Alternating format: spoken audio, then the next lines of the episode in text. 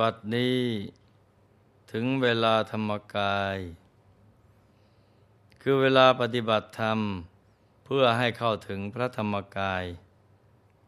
ซึ่งมีอยู่ในตัวของพวกเราทุกๆคน เป็นที่พึ่งที่ระลึกอันสูงสุดของพวกเราทั้งหลาย สิ่งอื่นที่จะเป็นที่พึ่ง ที่ระลึก ยิ่งกว่านี้นั้นไม่มีอีกแล้ว เป้าหมายสูงสุดของมวลมนุษยชาติก็คือ การฝึกฝนใจให้หยุดนิ่ง จนเข้าถึงกายธรรมอรหัตเป็นพระอรหันต์ผู้หลุดพ้นจากอาสวะกิเลสทั้งปวง กายธรรมอรหัตนี้เนะ่ยเป็นกายที่คงความเป็นอมตะ มีแต่สุขล้วนๆไม่มีทุกข์เจือปนเลย เป็นสุขที่กว้างขวางไม่มีประมาณ นี่คือเป้าหมายชีวิตของทุกๆคนในโลก ที่เราจะต้องเข้าถึงให้ได้ ด้วยการฝึกใจให้หยุดนิ่ง เพราะใจที่หยุดนิ่งอย่างเดียวเท่านั้นจึงจะเข้าถึงกายธรรมอรหัตได้ ความสุข ความบริสุทธิ์ และความปลอดภัยทั้งมวล ประชุมรวมกันอยู่ที่กายธรรมรหัสนี้ เพราะฉะนั้น การฝึกฝนใจให้หยุดนิ่ง จึงเป็นภารกิจหลักที่เราต้องทำกันทุกคน ต่อจากนี้ไป ขอเชิญทุกท่าน นั่งหลับตา เจริญสมาธิภาวนากันนะจ๊ะ ให้นั่งขัดสมาธิโดยเอาขาขวา ทับขาซ้าย มือขวา ทับมือซ้าย ให้นิ้วชี้ของมือข้างขวา จะลดนิ้วหัวแม่มือข้างซ้าย วางไว้บนหน้าตัก พอสบายสบาย หลับตาของเราเบาๆ หลับตาข้อลูก พอสบายสบาย คล้ายกับเรานอนหลับ อย่าไปบีบหัวตา อย่ากกดลูกในตา ให้หลับตาพอสบายสบายนะจ๊ะ จากนั้นก็ขยับเนื้อขยับตัวของเราให้ดี กักคะเนให้เลือดลมในตัวของเรา เดินได้สะดวก เราจะได้ไม่ปวดไม่เมื่อย ให้กล้ามเนื้อทุกส่วน ผ่อนคลายให้หมด แล้วก็ทำใจของเราให้ปลอดโปร่ง แช่มชื่น ให้สะอาด บริสุทธิ์ผ่องใส นึกน้อมใจของเรา มาหยุดนิ่ง อยู่ที่ศูนย์กลางกาย ฐานที่เจ็ด ซึ่งเป็นฐานที่ตั้งถาวรของใจฐานที่เจ็ดนี้เนี่ยอยู่ที่ไหน สมมุติว่า เรานึกจิบเส้นได้ขึ้นมาสองเส้นนำมาขึงให้ตึง เส้นหนึ่ง จากสะดือ ทะลุไปด้านหลัง อีกเส้นหนึ่ง จากด้านขวา ทะลุไปด้านซ้าย ให้เส้นได้ทั้งสอง ตัดกันเป็นกากบาท จุดตัดเล็กเท่ากับปลายเข็ม เหนือจุดตัดนี้ขึ้นมาสองนิ้วมือ ตรงนี้เรียกว่า ศูนย์กลางกายฐานที่เจ็ดซึ่งเป็นจุดกำเนิด ที่มันเกิดขึ้นของพระรัตนตรัย ให้กำหนดบริกรรมนิมิตขึ้นมาในใจ เป็นดวงแก้ว กลมใสบริสุทธิ์ ประดุดเพชรลูก ที่เจรไนแล้ว ไม่มีขีดข่วน คล้ายขนแมว โตเท่ากับแก้วตาของเรากำหนดก็คือการนึก อย่างเบา ๆ สบาย ๆ ใจเย็น ๆ ว่าที่ตรงศูนย์กลางกายฐานที่เจ็ด มีดวงแก้วใสบริสุทธิ์ ตั้งอยู่ที่ตรงนี้ พร้อมกับบริกรรมภาวนา ในใจว่า สัมมาอรหัง สัมมาอรหัง สัมมาอรหัง ดยเสียงของคำภาวนา ดังออกมาจากจุดกึ่งกลางของดวงแก้ว ภาวนาอย่างนี้นะไปเรื่อยๆ จนกว่า ใจจะหยุดนิ่ง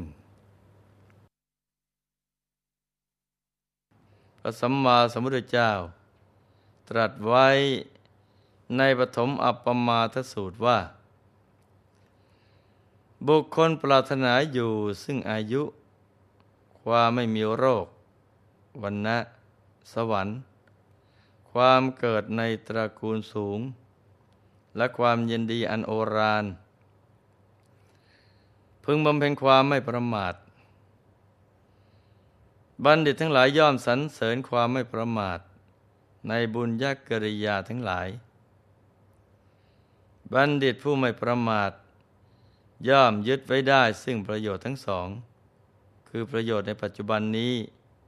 และประโยชน์ในภพหน้า เพราะยึดไว้ได้ซึ่งประโยชน์นั้น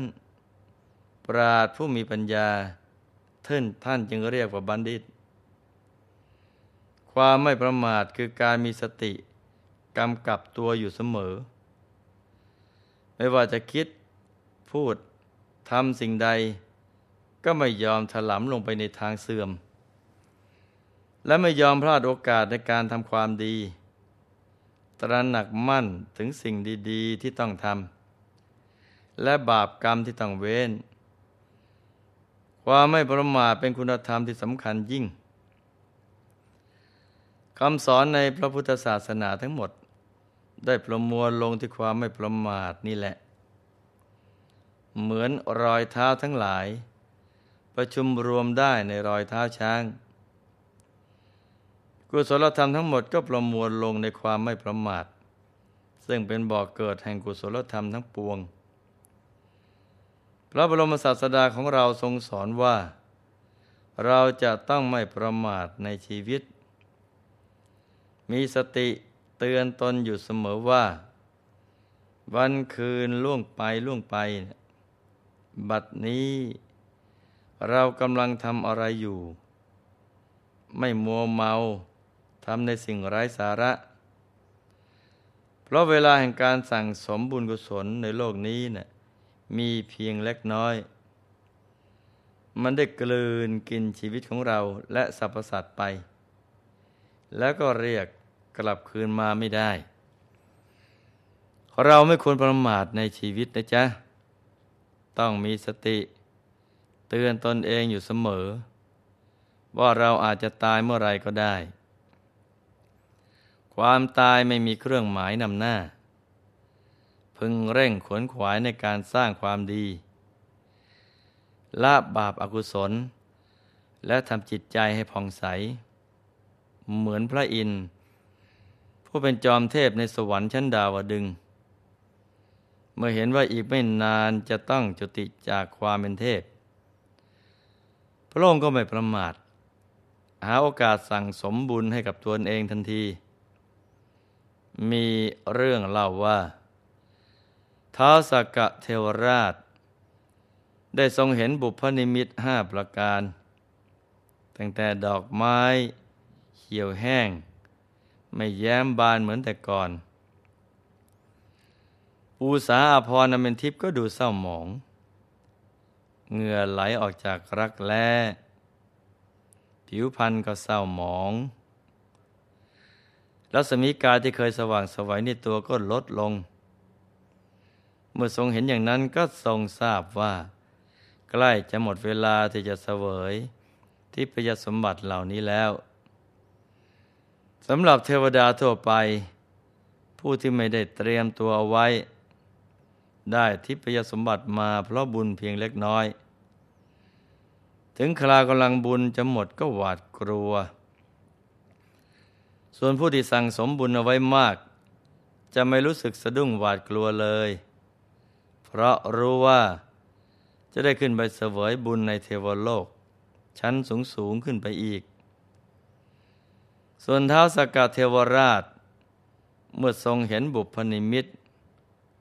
ก็ทรงมองดูสมบัติทั้งหมด ตั้งแต่เทพนครหมื่นโยชน์ปราสาทภัยชยันสูงพันโยชน์สุธรรมเทวสภาสามร้อยโยชน์ต้นมหาปริชัดสูงร้อยโยชน์บันดุกำพลศิราอาจหกสิบโยชน์เทพอับสรยี่สิบห้าโกด เทพบริษัทในเทวโลก สวนจิตรดา และทิพยสถานต่างๆ เมื่อทอดพระเนตรแล้วก็ทรงถูกความกลัวครอบงำแล้วตรวจดูว่า มีใครบ้างไหม ไม่ว่าจะเป็นสมณพราหมณ์ หรือมหาพรหมที่จะสามารถถอนลูกศรคือความโศกของพระองค์ให้หลุดไปได้ ใครหนอที่จะสามารถทำให้พระองค์ได้เสวย มหาทิพยสมบัติเหล่านี้อีกต่อไปท้าสกกะเมื่อทรงตรวจดู ทั่วทั้งเทวโลกและมนุษยโลก ก็ไม่เห็นใครจะช่วยได้ ยกเว้นพระผู้มีพระภาคเจ้า จึงชักชวนเหล่าเทพบุตร เทพธิดา ลงไปกราบนมัสการ พระบรมศาสดาทันที สมัยนั้น พระบรมศาสดาทรงประทับอยู่ที่ถ้ำอินทสาละ ได้ทรงสนทนากับท้าสกะว่า ดูก่อนมหาปพิธตามปกติ พระองค์เป็นผู้มีกิจมาก มีกรณียะมาก เสด็จมาหน้าที่แห่งนี้เพราะเหตุไรหนอ ท้าวสักกะทูลว่า ข้าแต่พระองค์ผู้เจริญ ข้าพระองค์หลีกไปเสียนนาน ตั้งใจจะเข้าเฝ้าพระผู้มีพระภาคเจ้าอยู่ แต่ข้าพระองค์มัวประมาทยุ่งด้วยกรณียกิจบางอย่างของหมู่เทพชั้นดาวดึง จึงไม่อาจจะเข้าเฝ้าพระผู้มีพระภาคเจ้าได้ ข้าแต่พระองค์ผู้เป็นนาถะของโลก ข้าพระองค์ยังมีความสงสัยเคลือบแคลงในธรรมอีกมากมาย จึงหวังคำตอบจากพระองค์ในการที่จะช่วย ถอนลูกศร คือความโศกในหะไทยของข้าพระองค์ จากนั้นท้าวสักกะก็ได้ทูลถามปัญหา ที่ค้างคาใจมานาน ซึ่งมีกล่าวเอาไว้ในสักกะปัญหาสูตร เป็นคำถามที่น่าศึกษามากทีเดียวนะจ๊ะ และคำตอบของพระบรมศาสดา แต่ละข้อ ก็สามารถแก้ไข ข้อข้องใจของเท้าสักกะได้หมด จนเป็นเหตุให้เท้าสักกะ มีดวงตาเห็นธรรม ได้บรรลุเป็นประโสดาบัน ทรงพิจารณาเห็นไตรลักษณ์ว่า สิ่งใดสิ่งหนึ่ง มีอันเกิดขึ้นเป็นธรรมดา สิ่งนั้นทั้งหมด ก็มีอันดับไปเป็นธรรมดา นอกจากนี้ ธรรมจักสุ ยังได้เกิดขึ้นแก่เหล่าทวยเทพอีก 84,000 องค์ด้วย เมื่อท้าสกกัดได้บรรลุธรรมเป็นพระโสดาบันแล้ว ด้วยบุญที่เกิดจากการฟังธรรม และด้วยจิตที่เลื่อมใสในพระรัตนตรัยทำให้พระองค์จุติต่อหน้าพระพักของพระบรมศาสดา แล้วเปลี่ยนอัตภาพ เป็นท้าสักกะผู้มีรัศมีกายที่สว่างสวัย รุ่งโรจน์กว่าเดิม และได้ครองเทพนครดังเดิม ซึ่งการจุติของพระองค์นั้นนั้นไม่มีใครทราบเลยนะจ๊ะ มีเพียงท้าสักกะ แล้วก็พระบรมศาสดาเท่านั้นท้าวสกาได้ทรงเปลงอุทานด้วยจิตที่เลื่อมใสถึงสามครั้งว่านะโมตัสสะภะคะวะโต อรหะโตสัมมาสัมพุทธัสสะ ขอนอบน้อมแด่พระผู้มีพระภาคเจ้าพระองค์นั้น ผู้เป็นพระอรหันต์ตัดสรู้แล้วเองโดยชอบ จากนั้นก็ทูลลากลับเทวโลก ไปเสวยทิพยสมบัติดังเดิม ตั้งแต่นั้นมาท้าสกกะก็ไม่ประมาทเหมือนแต่ก่อน จะหาโอกาสลงมาอุปถากบำรุงพระสัมมาสัมพุทธเจ้า และฟังธรรมเป็นประจำไม่เคยขาดเลย เห็นไหมจ๊ะว่าทิท้าสกกะทรงกลับด้วยความเป็นจอมเทพดังเดิม ก็เพราะอาศัยความไม่ประมาท แล้วก็ทรงฉลาดในการหาบุญกุศลเพิ่มเติมให้กับตนเอง เมื่อได้ยินได้ฟังเช่นนี้แล้ว ลูกทุกคนก็อย่าได้ประมาทชะล่าใจในการสั่งสมบุญกุศลให้กับตนเองนะจ๊ะ เพราะถ้าขาดบุญเสียแล้ว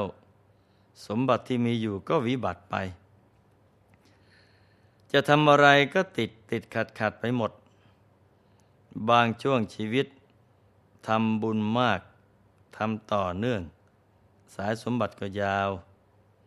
บางช่วงบางตอน ช่วงบุญก็สั้น สายสมบัติไม่ว่าจะเป็นของมนุษย์หรือทิพย์ก็สั้นตามไปด้วย ช่วงรอยต่อก็เป็นเรื่องของบาปอกุศล บางช่วงมันก็ยาว บางช่วงมันก็สั้น เพราะฉะนั้น การสั่งสมบุญอย่างต่อเนื่อง จะทำให้เรามีชีวิตที่ดีต่อไป ทุกภพทุกชาติ กระทั่งถึงที่สุดแห่งธรรม ต้องให้สายบุญบารมี ต่อเนื่องกันไปให้ยิ่งกว่าท้าวสักกะเทวราช ที่ไม่ต้องเสียเวลามาต่อสายสมบัติกันนะจ๊ะ ดังนั้นเราจะต้องไม่ประมาทในวัยและชีวิต ให้เร่งรีบสั่งสมบุญเรื่อยไป มากบ้าง น้อยบ้างก็ทำไปเถิด ที่ไม่ทำเลยนั้นน่ะไม่ควร ให้มีสติเตือนตนอยู่เสมอ อย่าคิดว่า ตัวเราในยยังเป็นเด็ก อายุยังไม่มาก จึงเที่ยวเล่นเพลิดเพลินกันไปวันๆความตายนะไม่มีนิมิตหมายเหมือน บุพนิมิตในเทวโลกนะจ๊ะ อย่าคิดว่า เราจะแข็งแรงอยู่อย่างนี้ตลอดไป ถ้ากรรมชั่วในอดีตตามมาทัน อาจป่วยเป็นโรค ไม่สบายเมื่อไหร่ก็ได้ ในขณะที่สุขภาพยังดีอยู่นี้นะ่ะต้องรีบขวนขวาย สร้างความดีกันให้เต็มที่ ฉะนั้นให้ลูกทุกๆ คนหมั่นฝึกฝนอบรมตนเอง อย่าได้ประมาท จะได้เป็นผู้ที่มีชีวิตไม่ผิดพลาด ไม่รู้จักเส้นทางสวรรค์และนิพพานกันนะจ๊ะ ในที่สุดนี้นะหลวงพ่อขอมนวยพรให้ทุกท่าน ได้เข้าถึงความสุขที่แท้จริง และความเต็มเปี่ยมของชีวิต ให้ประสบความสำเร็จในธุรกิจการงาน ได้เข้าถึงฐานะ แห่งความเป็นมหาเศรษฐีผู้ใจบุญ มีสมบัติจักรพรรดิตักไม่พร่องบังเกิดขึ้น เอาไว้ใช้สร้างบารมีอย่างไม่รู้หมดสิ้น คิดอะไรที่ดีก็ให้สมปรารถนา ให้มีสุขภาพพรานามัยที่แข็งแรงปราศจากโรคภัยไข้เจ็บ ให้มีอายุยืนยาว ได้สร้างบารมีกันไปนานๆ ให้มีดวงปัญญาสว่างสวัย รู้แจ้งเห็นแจ้งแทงตลอดในวิชาธรรมกาย ได้โดยง่าย โดยเร็วพรัน จงทุกท่านเทิน